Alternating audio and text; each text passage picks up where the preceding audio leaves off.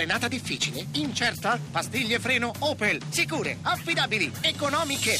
Oggi, sostituzione pastiglie originali Opel da 99 euro. Tutto incluso. Opel Service. Zero pensieri, solo vantaggi.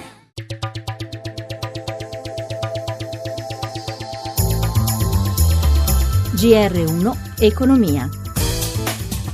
Buonasera da Giuseppe Di Marco, chiusura positiva per le borse europee con l'eccezione di Londra, bene Piazza Affari spinta dai bancari. Per i dettagli ora ci colleghiamo con Milano dove c'è Paolo Gila. Buonasera da Milano. Milano ha brillato tra stelle grigie in un firmamento abbastanza incolore. C'è stato un colpo di reni vero e proprio per Piazza Affari, soprattutto nella fase finale, che ha recuperato tutto il terreno perso ieri. Ricordiamoci che aveva ceduto l'1,67%. Bene, oggi ha guadagnato l'1,96%. Londra invece ha chiuso in calo, meno 0,46%.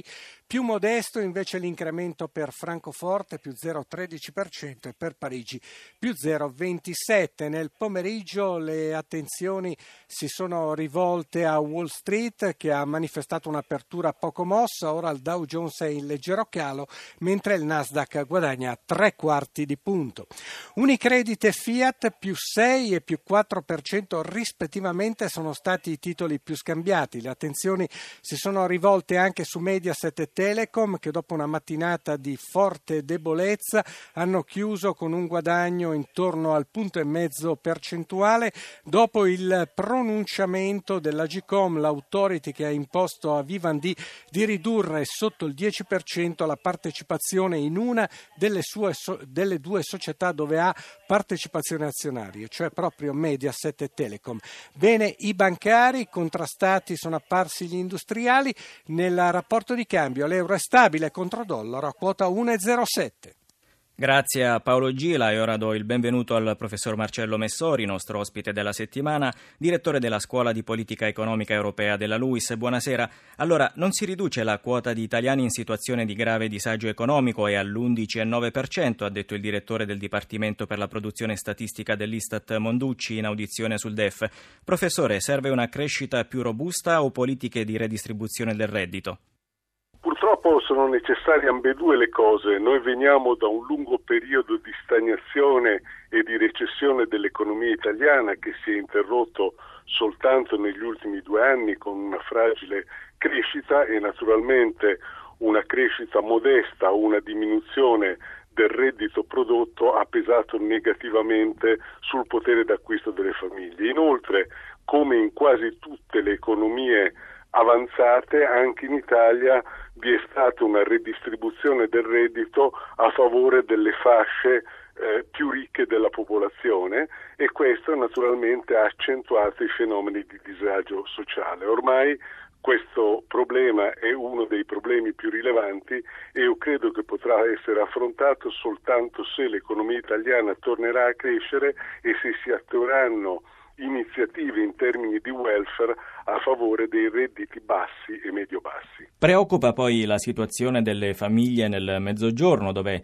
la quota di poveri è oltre il triplo rispetto al nord. Eh sì, eh, le differenze tra eh, Mezzogiorno e resto d'Italia continuano ad essere un elemento persistente e sempre più grave che caratterizza l'economia e la società italiana.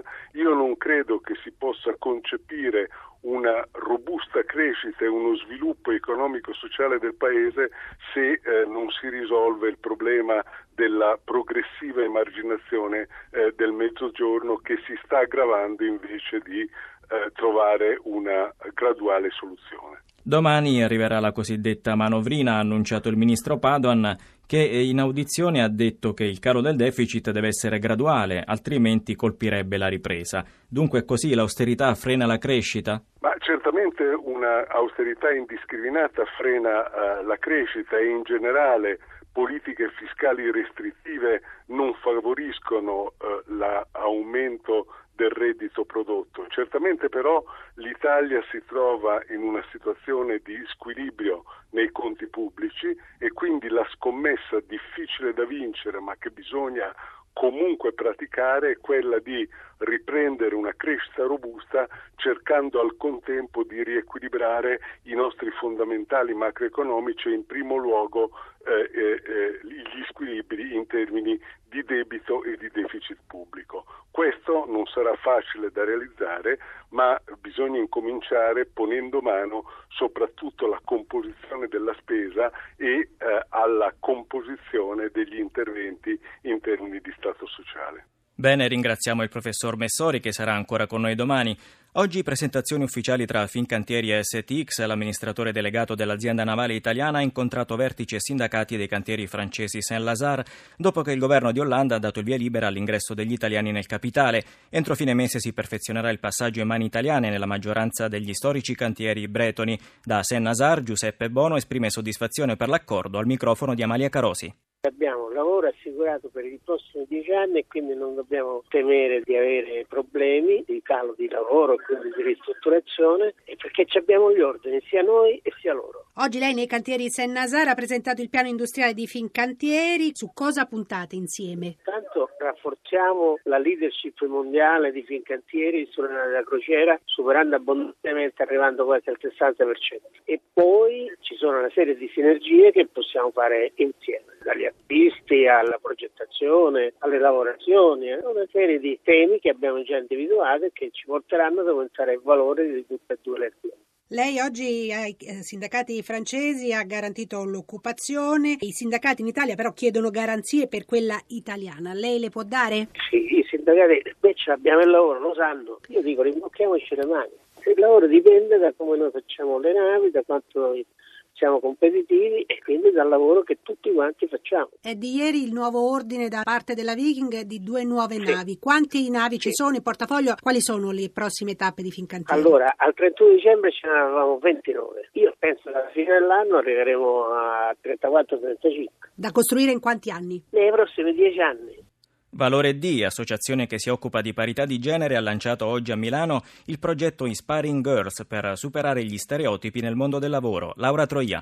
Alla domanda ci sono lavori da maschi e lavori da femmine, già i bambini della scuola media rispondono di sì, uno stereotipo che li seguirà fino all'età adulta, a meno che non incontrino una donna come Tiziana, docente di ingegneria informatica. Il mio mancato suocero, perché poi diciamo ho sposato tutt'altro tipo di persona, mi disse ma ingegneria è un lavoro da uomini e poi tu non avrai mai bisogno di lavorare perché sposerai nostro figlio. O Anna, comandante di plotone dell'esercito italiano. Il mio primo giorno al reparto, quando sono arrivata da tenente, comandante di plotone, avevo le dipendenze tutti quanti uomini. Vedevo l'aspettativa nei loro occhi. C'è la dirigente vertici di un grosso gruppo bancario, l'ingegnere che controlla la sicurezza sulle piattaforme petrolifere, la fisica esperta di robot. Gireranno in tre anni 200 scuole, chiamate da Valore D, l'associazione nata a Milano che oggi riunisce 150 imprese, spiega Barbara Falcomer. Ci siamo impegnate nel portare in Italia questo progetto che si chiama Inspiring Girls, quindi ispiriamo le ragazze a fare che cosa? A rompere praticamente gli stereotipi, a liberare il loro talento e ad avere fiducia in sé e in quello che vogliono fare. Grazie a Cristina Pini per la collaborazione, a Ezio Bordoni per la parte tecnica, da Giuseppe Di Marco. Buon proseguimento d'ascolto.